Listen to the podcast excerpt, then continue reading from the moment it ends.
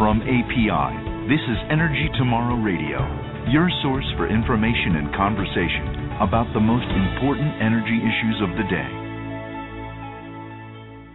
Welcome to Energy Tomorrow Radio. I'm your host, Jane Van Ryan. Gary Luquette, president of Chevron North America Exploration and Production Company, recently testified before the House Natural Resources Committee, providing Chevron's perspectives on outer continental shelf access. Gary is in the studio with us today to discuss these issues. Welcome, Gary. Good to be here. Glad to have you today. Can you provide us with an overview of the messages that you delivered to Congress today? Well, as you suggested, uh, today's discussion was about access in the OCS.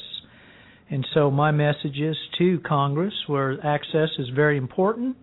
Access can lead to incremental investment, which would be job creating, which would ultimately lead, we hope, to more development, more supply, more revenues for federal, state, and local governments. So good for the economy, good to create jobs, and with additional supply, we lessen our dependence on foreign sources, which improves our energy security here in the U.S. Why do you think the U.S. government should open the OCS to greater exploration and development. You've described the economic benefits. Are there others that perhaps the American public should be aware of? Well, I think when you talk about energy security, you're also talking about national security. And I think when you look at our country today, uh, even with uh, suppressed demand because of the economic situation we find ourselves in, we're still importing over 60% of the crude that we use primarily for transportation fuels. And so increasing domestic supply and reducing our reliance on these unreliable foreign sources of crude just makes good sense. In addition to the economic boost, I think all Americans should be aware of how heavily dependent we are right now on foreign sources of crude, and we have an opportunity to become more self reliant. Are there certain areas of the outer continental shelf that you think would be the best prospects for oil and natural gas development? Well, yes. I mean, you know, typically when you start thinking about prospectiveness, you need to go to some data in order to ascertain what that prospectiveness is. And for us, for industry, the the most fertile area that has uh, the most robust data available is the eastern Gulf of Mexico. It's also, just by coincidence, by chance, closest to existing infrastructure, which means that if you do find commercial quantities of oil or gas, you would be able to connect it into the marketplace that much quicker. So clearly, the eastern Gulf of Mexico would be a place that we would recommend we start first. What about alternatives? There's been a lot of talk about wind and solar, particularly since President Obama uh, began in his administration. Shouldn't we be developing new sources of energy now? Yes, we should. In fact, that was both in my written testimony that was provided to Congress as well as in my opening remarks today, my oral remarks. We are going to need all forms of energy. However, you know, when you look at even the most aggressive forecast of how fast renewables and alternatives are going to develop in the marketplace, even under the most uh, aggressive forecast, we're still going to have oil and gas supply a majority of the energy in the portfolio. So what we have to do is ensure that we have a healthy, robust oil and gas economy as we continue to develop the alternatives and renewables that in the end are going to be very, very important in the total energy mix the message I passed along today is we're going to need every molecule we can get our hands on.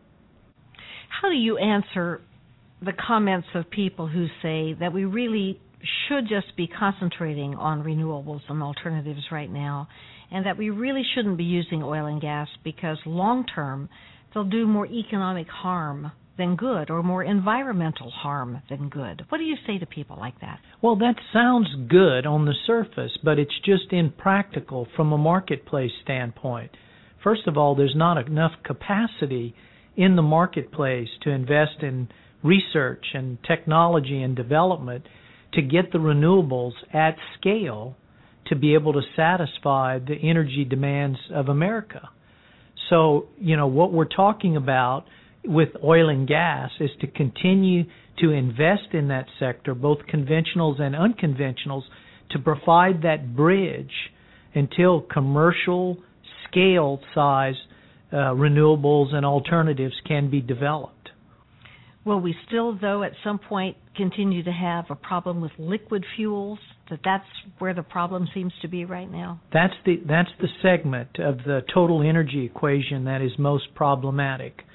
Right now in the transportation sector, we are highly reliant on gasoline and diesel fuels as the primary sources, and everything thus far that has been investigated seems to have difficulty in competing economically. That means you either have to have heavy industry or heavy government subsidies, or the consumer needs to be willing to pay a lot more to move into the alternative fueled vehicles like fuel cells and hydrogen vehicles and electric vehicles. And of course, they have their limitations as well in terms of distance traveled and uh, the speed at which the vehicle can travel and other things that are restraints so these are things that have to be worked through over time in order for us to start weaning ourselves on the liquid transportation fuels.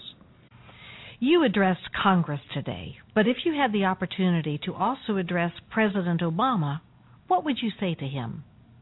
Well, there's two things I'd like to offer to President Obama. The first is that the oil and gas industry, I think, can be a major player in economic recovery in the U.S.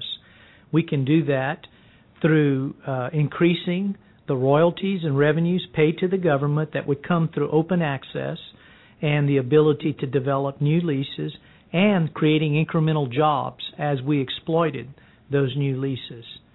Secondly, I'd like to suggest to him that he start looking at energy in a different way, and by that I mean instead of it being fossil fuels or alternatives and renewables, that it become fossil fuels and alternatives and renewables.